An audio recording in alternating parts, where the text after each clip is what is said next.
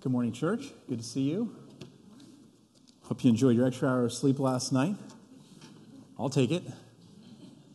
When I was a kid, I, I, I thought that daylight savings time, particularly fall back, I thought you get an extra hour of sleep like every day there on forward.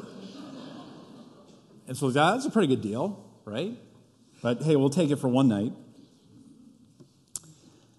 Well, you'll probably agree with me that we've had a good share of controversial figures in recent history, making the headlines, showing up in the news and social media.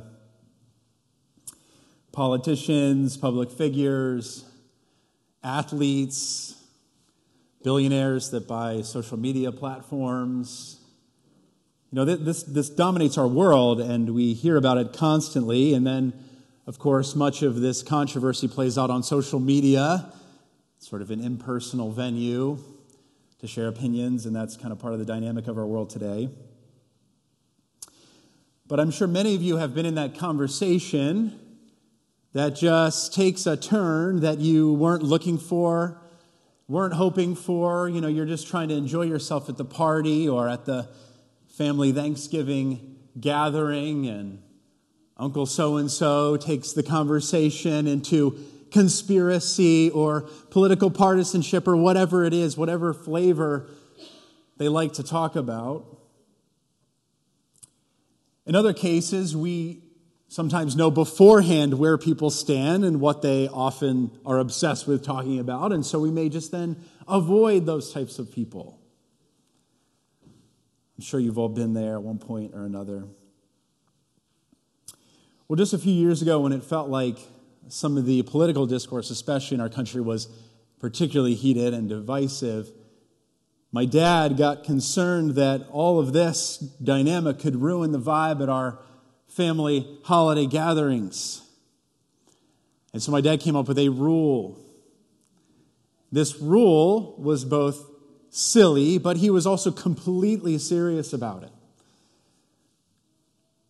My dad was concerned that the vibe would sour, and so what he came up with was he, made, he, he took a jar and he said, This is the political talk jar. And the rule was that if any of us slipped up and began talking about politics, that we'd have to put a dollar in the jar. What's funny is that he took this giant, like two foot tall pickle jar, you know what I'm talking about? And so he must have thought that some of us or certain individuals of us would really slip up and he would be able to raise a whole lot of money.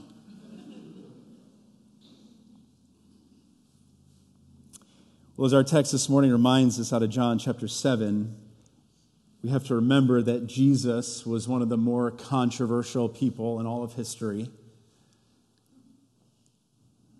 Nowadays, though, if you ask most people, if you just ask people on the street, or if you ask perhaps your non church going friends or coworkers or neighbors, they'd, they'd probably still have a pretty positive, favorable view of Jesus. He served the poor, he maybe even did miracles, he cared for others. So, for many, Jesus is in the good guy category. He's an important teacher, perhaps even a prophet, maybe even a miracle worker. Maybe we'll just throw him in with all the other millions of gods in my religious world or my religious understanding. But when we look at the Gospels, when we look at these texts that we've been preaching through as we're in John, we see that the crowds and the people and the religious leaders and everybody that encountered Jesus, they were directly confronted with the man with the person, with his truth, with the authority that he carried, with his rebukes, also with his compassion. And so in the Gospels, there's this very clear sense that you're either with Jesus or you're against him. Nowadays in our world, we have caricatures of Jesus. We have some people have a limited understanding of the biblical accounts of Jesus and so we can look at all that and just sort of be casual observers of the man, the person. We can accommodate from Jesus what we like of him and then maybe throw out all the rest. Well, this morning, as we look at John 7, we're going to consider this controversial Jesus figure. And we're also uh, going to look at one of the many pivotal moments where he basically brings this controversy on himself. He invites it. And we're going to unpack the story of John 7. And we're going to look at two simple questions about this text. The first question is what exactly is Jesus' offer in this text? And I'm going to forewarn you that we have to do a bit of work to drill down, to really know and understand and appreciate what Jesus is doing here. But the second question we're going to ask is what then is the response to this offer? How do the crowds respond? How do the religious leaders respond? But ultimately, how do we respond to this Jesus? And so, friends, as we turn to this text, would you join me as we first pray?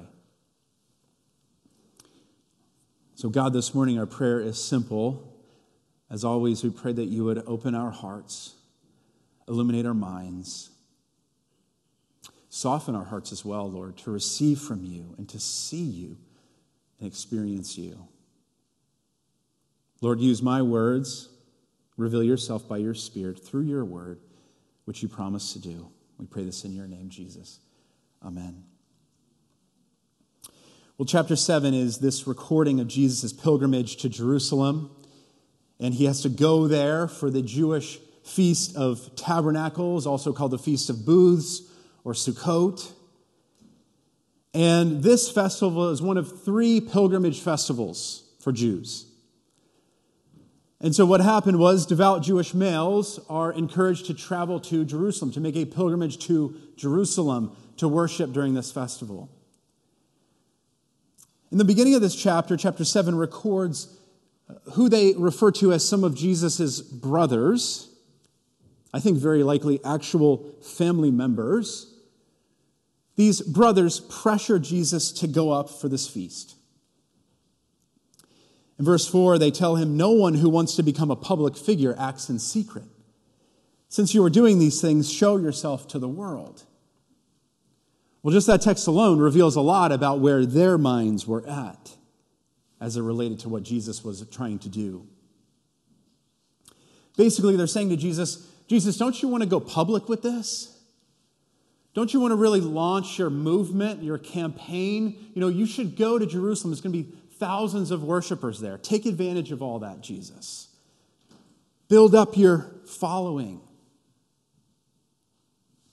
Clearly, these brothers have an uh, earthly agenda for Jesus. But as we see, Jesus doesn't want to go on their terms. And so, what he does is he sends them on their way and he holds back for a period of time until he can go in private. And that's what he does. But we're told also in verses 12 and 13, we, we, we get a sense of the vibe that's already in Jerusalem, maybe even before Jesus arrives. Among the crowds, there was widespread whispering about him some said, He is a good man. Others replied, No, he deceives the people. But no one would say anything publicly about him for fear of the leaders.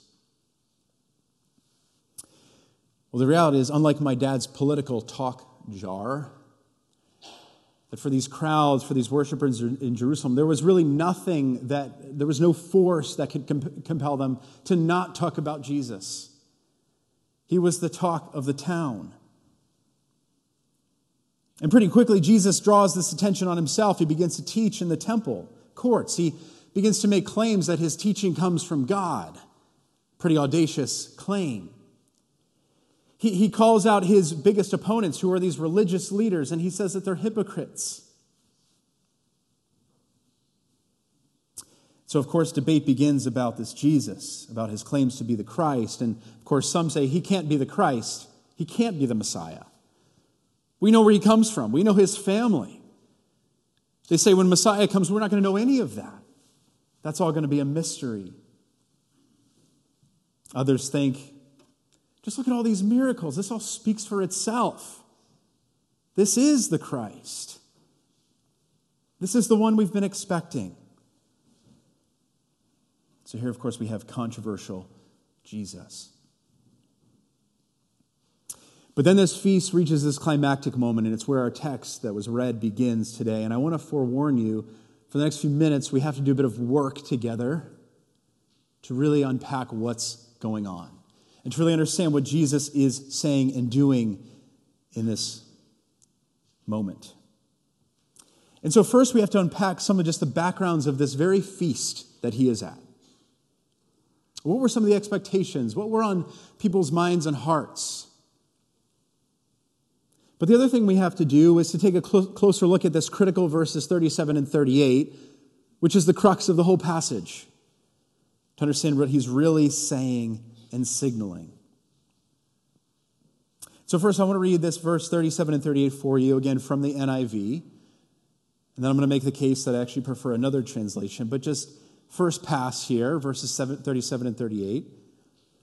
On the last and greatest day of the festival, Jesus stood and said in a loud voice, Let anyone who is thirsty come to me and drink. Whoever believes in me, as scripture has said, rivers of living water will flow from within them. So there's water imagery here that we have to address. And as you maybe have been picking up on along the, our journey through the book of John, is there's a whole lot of water imagery. Jesus is using this metaphor again and again and again to point to himself, and this passage is no different. And so, what's, what's behind some of the water imagery here? Well, I want you to understand that in this Feast of Tabernacles, or Sukkot, that Jesus is at, this feast involved a, a, a daily procession of the priests from the, the temple in Jerusalem down the hill to the south gate of the city of Jerusalem, where the, one of the priests would draw water. The priest would draw water that came from a spring that fed into what's called the Pool of Siloam. And this water, they believed, had cleansing power. It had purifying power. Some considered it living water. This would be used in ritual cleansing, ritual purification. And so one of the priests would dip a jar down, would draw some water, and then they would walk it in procession all the way back up the hill to the temple. And people would be singing and waving branches and dancing and praising in this moment. The painting that we have here is one rendering of what this scene back at the altar at the temple may have looked like. You see some worshipers there, you see the priests in robes, and you have the one priest standing at the top of the altar pouring out this living water. And this whole ceremony served two purposes. The first was that the, the priests, they wanted to foreshadow this Jewish future expectation that out of this very building, this very temple would flow streams of living water. It was this eschatological expectation they had that out of the temple of God would flow blessing to all the nations when God would fully establish his kingdom in Jerusalem. So you have priests like Ezekiel and Zechariah, uh, rather prophets, Ezekiel and Zechariah, who have these visions in the Old Testament hundreds of years before of this very thing that they're all hoping for and looking forward to. So there's sort of this, this futuristic expectation. But also, these gatherers also have very uh, pragmatic expectations in mind. Just for water, for, for God to send rain.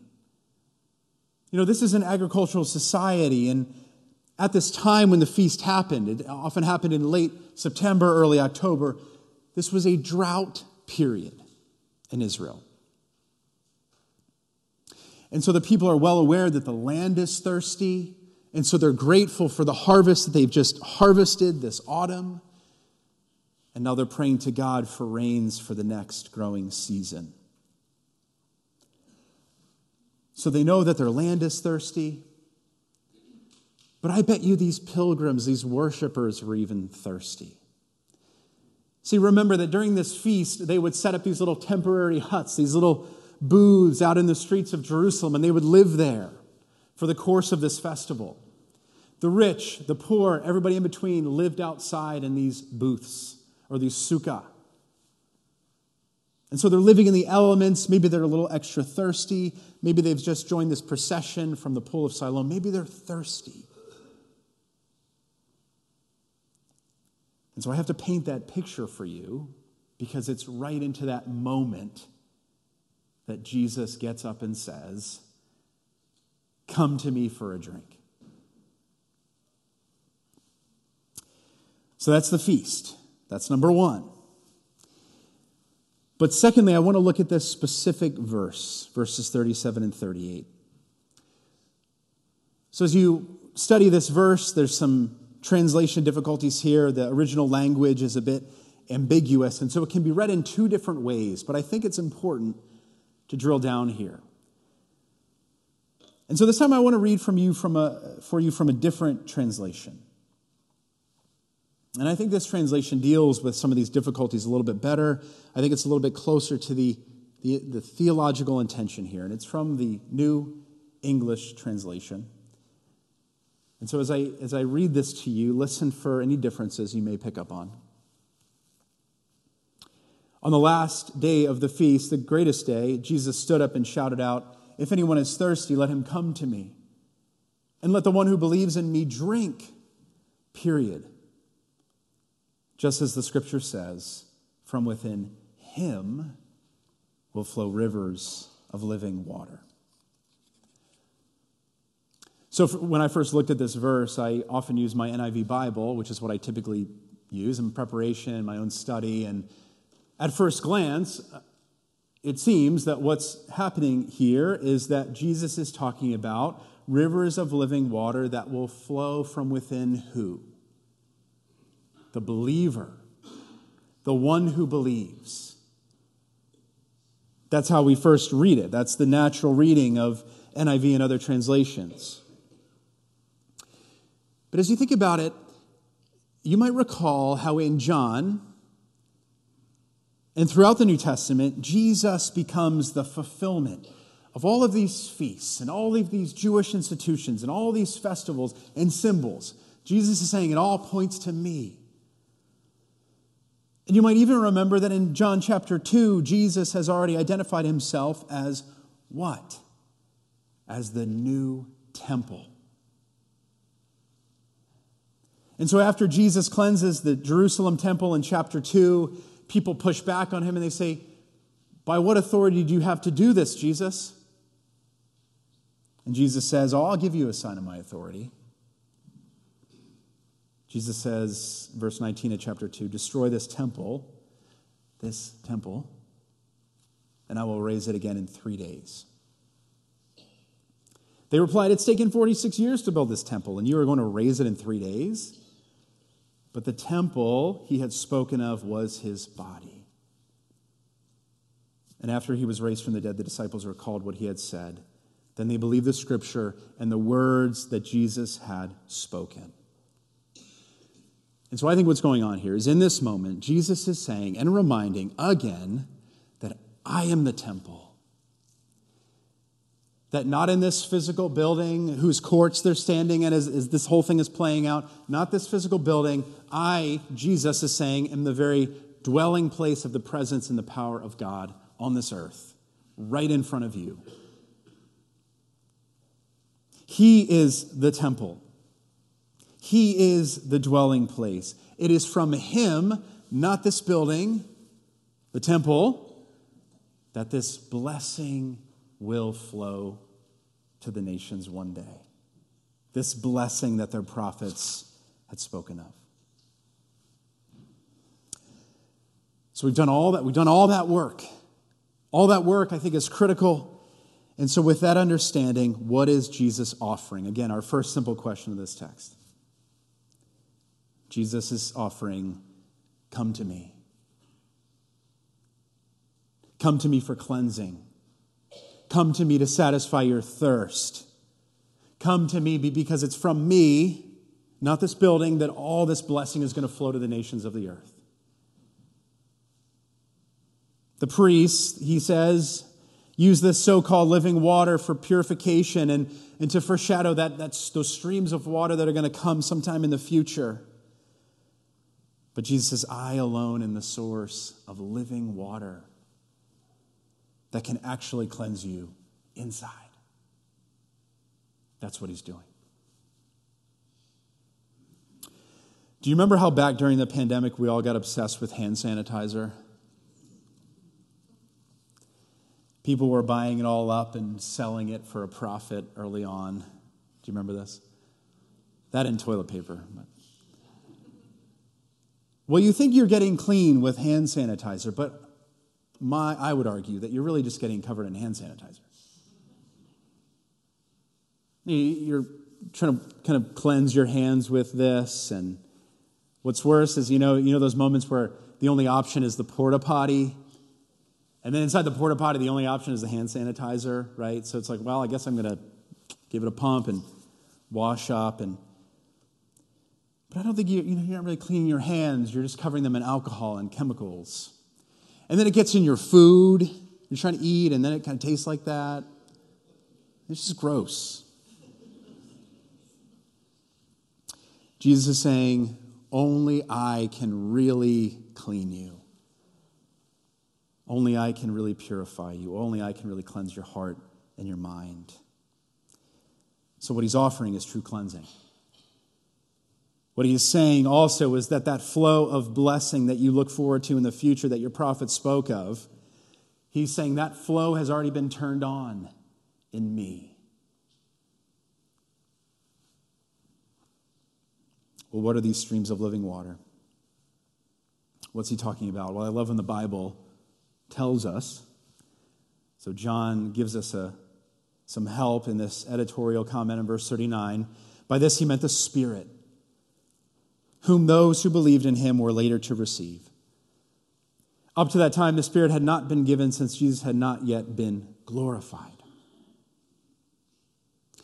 So, what he's saying is that it's this Spirit, it's the Holy Spirit of God, which is this flow of blessing out of Jesus Christ, the temple, and then on into us as his people, and then on into the world as we carry him with us. This gift, this flow, this spirit would soon be poured out on the earth, but not before Jesus is first crucified and raised and glorified. And so the blessing only comes after Jesus experiences the curse.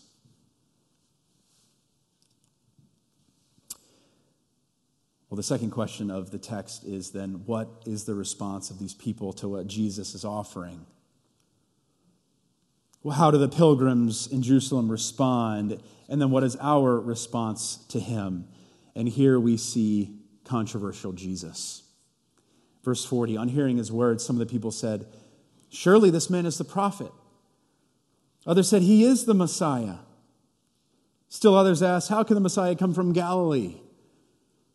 Does not Scripture say that the Messiah will come from David's descendants and from Bethlehem, the town where David lived? Thus, the people were divided because of Jesus. So, Jesus has just disclosed all that we just unpacked this astounding revelation of who he is. But then some people say, Meh, I don't know. I don't think so. After all, how can a prophet come from the other side of the tracks? Galilee? Really? So some are convinced, some are not convinced. Some appeal to these technicalities to try to prove that he couldn't be the one. They say, We know his parents, we know his family, we know where he comes from. He can't be the Messiah. But it's interesting because they overlook some important information that even we have. Some important information that we're often reminded of in the Advent season as we consider the birth of Christ that in fact he was born in Bethlehem, that in fact he was descended from David, that in fact he did descend from the tribe of Judah. And so these naysayers, not only do they not believe, but they seem unwilling to do the work. Sadly, I think this is true for many of us today, many in our world today. There's been many Christian thinkers over history. For example, C.S. Lewis, you may have heard of.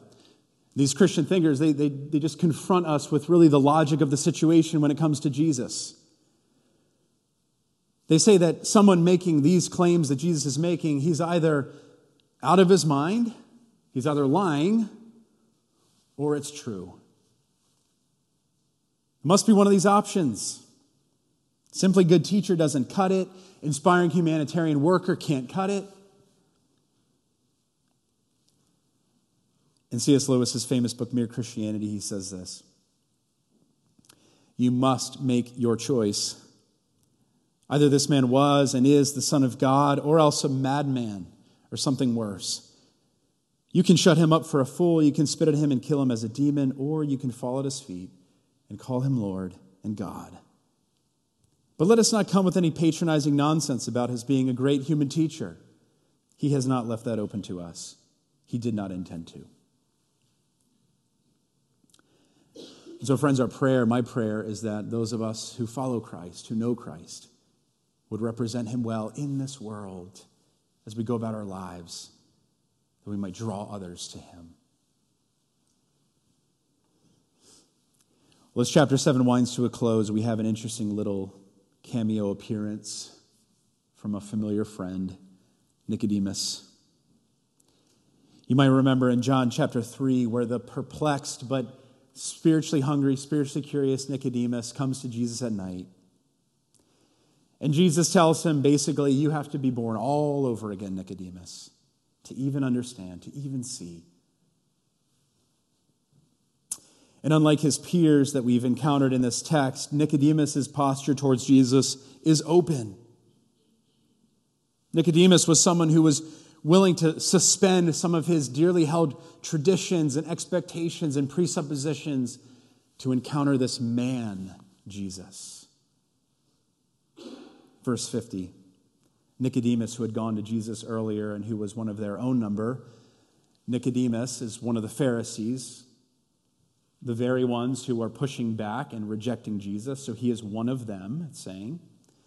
Does our law condemn a man without first hearing him to find out what he's been doing?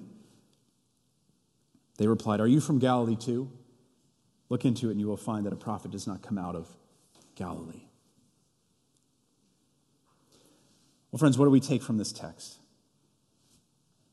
The first thing is, simply for those of us who follow Christ, that we would simply grow in a, a, sense of wonder and gratitude for what has flowed into our lives by God's Spirit as He has healed us transformed us, saved us. Because what we have received, these crowds, these pilgrims in Jerusalem, could only very dimly see. And so let us be eager to pursue the Spirit of God and to ask Him to fill us each day. But second is the reality is that God extends this promise to, to all people. But the question is have we opened the door to Jesus like many in the crowds there? Many who were gathered there, those like Nicodemus who left the door open for him, or in disbelief, have we closed the door to Jesus? Or worse, have we just settled to let Jesus become a good luck charm or an inspiration or one of the many gods in our buffet of belief? Or maybe just a neutral party who would never really ever ask anything of us. Well, friends, if you remain unsure or unconvinced, may God grant us all the ability to see this controversial Jesus for who he really is. Let us pray. So, God, we do thank you for your word. Thank you, Jesus, light of the world, that you left the glory of heaven, condescended, and entered into the pain of our story to redeem our story. And so, God, we look to you. God, would you fill us afresh by your Spirit, the very Spirit of that flow of living water that flowed in and out of Jesus? Would you fill us and renew us today as you promised to do? In Jesus' name we pray. Amen.